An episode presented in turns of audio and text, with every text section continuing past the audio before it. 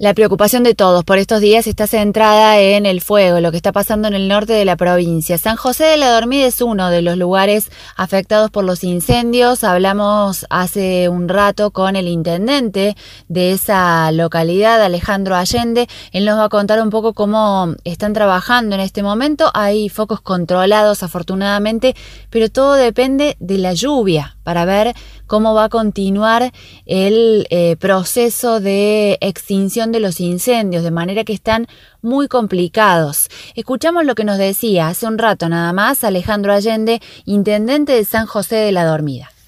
Hola, buen día para todos sus oyentes, para usted. Em, bueno, mm, nosotros en este momento, eh, de acuerdo al informe que tenemos hasta ahora, eh, la situación aquí puntualmente en San José de la Dormida, porque no es el único lugar. Eh, el norte es bastante amplio, tenemos tres, tres departamentos comprometidos con, con, este, con esta situación de incendios. Eh, mm, eh, puntualmente San José de la está en el centro del departamento de Tulumba. y tenemos los otros departamentos como Sobremonte y Río Seco también en mayor o menor medida están, están siendo afectados algunas localidades.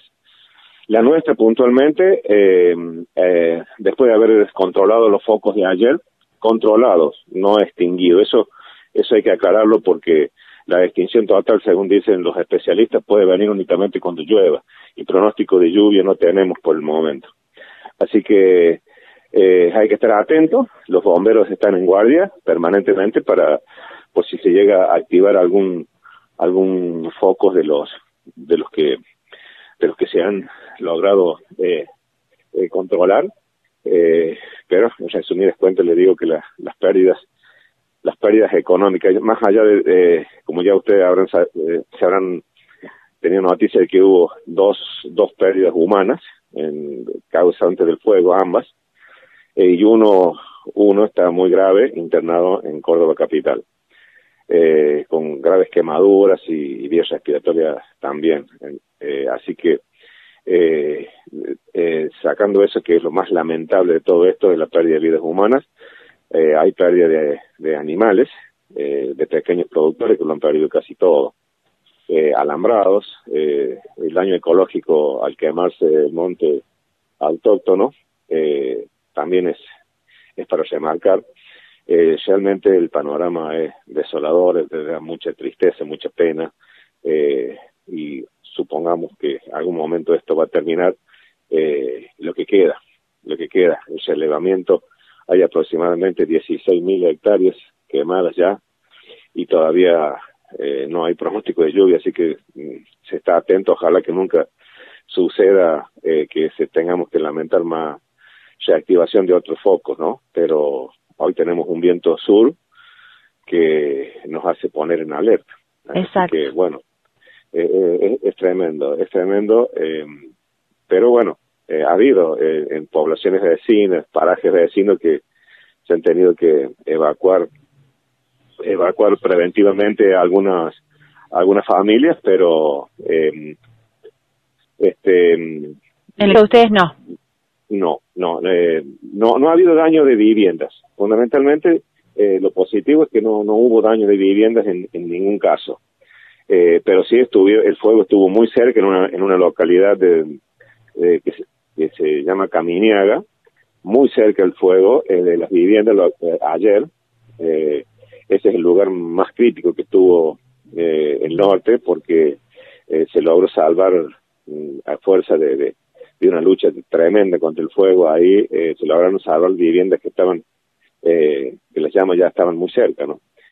Así que Intendente, el, trabajo enorme, el trabajo enorme de, todas las brigadas de bomberos y inclusive algunos bomberos también con algunos daños de, salud, de principio de asfixia, golpe de calor, todas esas cosas este, han sucedido y bueno, realmente trabajan profesionalmente y es un reconocimiento que le tenemos que hacer a ellos, ¿no?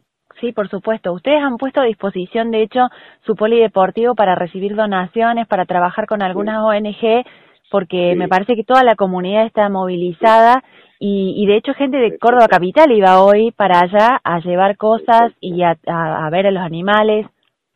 Exactamente. Este, el polideportivo nuestro está habilitado y, y, y, el cuartel de bomberos también para, para, para los alimentos para eh, los, los efectivos que están trabajando en la zona. Eh, este, se reciben donaciones y es, y es un hecho destacable la solidaridad de la población, no solamente de, acá, sino como dice usted, eh, prácticamente de todos lados. Los otros días me comentaban de bomberos que eh, les pedían el CBU si no estoy confundido, creo que de Tierra el Fuego. Claro. Le pedí el CBU por hacer algún aporte también. Así que imagínense, este, también me comentan que se, se les fundió el camión, se les fundió el motor de, un camión que tenían para trasladar, o sea, camión para trasladar agua, ¿no? Este, así que, eh, ojalá que, que podamos resolver estas cuestiones, tener para, para eh, completar y tener, estar alerta por todo esto, porque como le dije recién, no hay pronóstico de lluvia, por lo tanto hay que estar siempre alerta eh, porque se nos puede escapar nuevamente el fuego, aunque ya muchas, ya prácticamente monte ha quedado muy poco que puede incendiarse. Realmente usted viera, no sé si tal vez eh, en, las imágenes que por ahí filman los canales se puede ver, eh, es, lamentable cómo ha quedado, cómo ha quedado este, nuestra zona eh, el daño el daño ecológico al quemarse el monte autóctono y también eh, económico de, de, pequeños productores que se les han muerto sus animales. ¿A qué, eh, ¿Cuál es la economía de la zona? ¿A qué se dedican esos productores? ¿A la siembra? Ah. Agrícola ganadera fundamentalmente, sí. Bien, porque también hoy por hoy el costo de un alambrado para reponer y que no, se les vayan los animales es impensable, ¿no? Un alambrado eh, hoy estábamos conversando, haciendo un estimativo con un productor, un kilómetro de alambrado sale más o menos 400 mil pesos. Claro. Eh, imagínese cómo, cómo un pequeño productor va, va, va a reponer eso. Eh. Si no tiene una ayuda, una ayuda estatal, no, es imposible, es imposible. Este, está, está, es muy grave, eh, penoso, este, triste, da, eh, ver esas imágenes eh, realmente da, da mucha pena.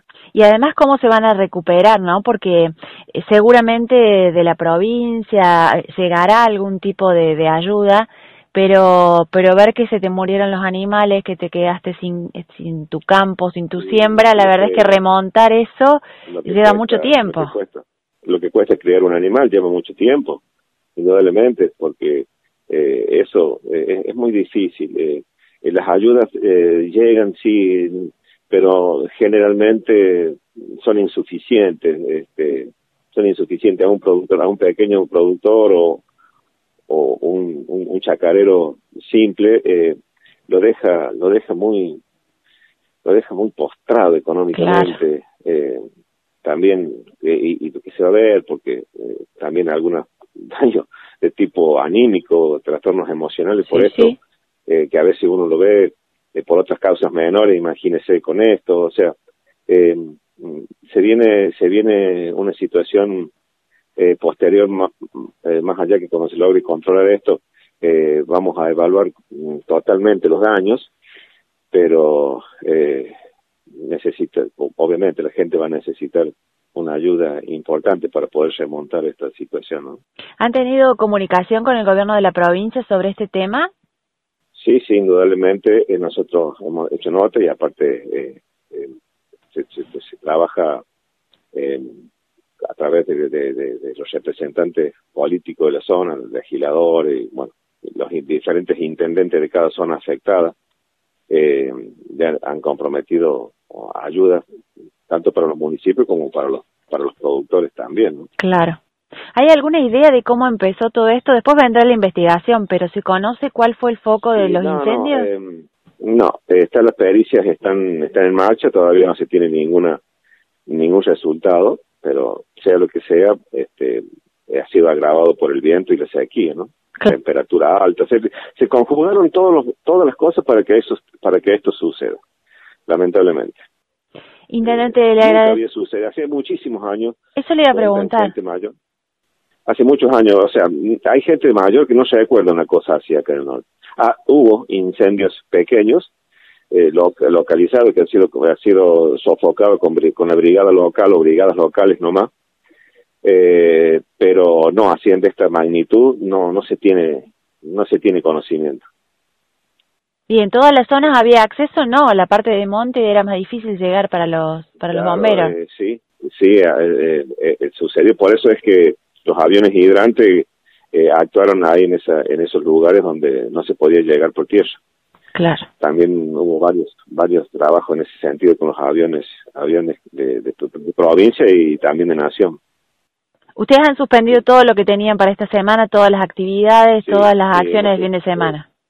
Sí, porque tenemos afectado todo el personal de acción social, toda la juventud, todo lo tenemos afectado a, esta contingencia. Así que eh, por eso hemos suspendido eh, todo lo que teníamos programado para todo el mes de, bueno, este mes de octubre, este, esta semana por lo menos. Eh, vamos a ver cómo, cómo evoluciona la situación. Bien. Intendente, le agradecemos mucho este tiempo que nos ha brindado para Radio Única. No, gracias a ustedes por interesarse por la situación de nuestra región.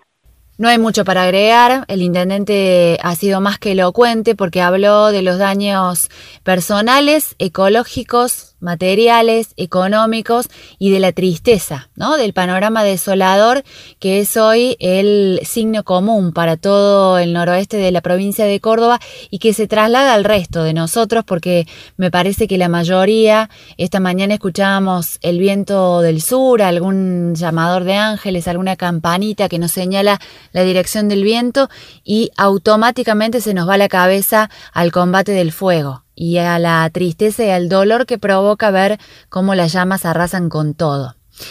De esta manera eh, cerramos un nuevo bloque en Tardes Únicas. Los invitamos a quedarse hasta las 16 en Radio Única Punilla.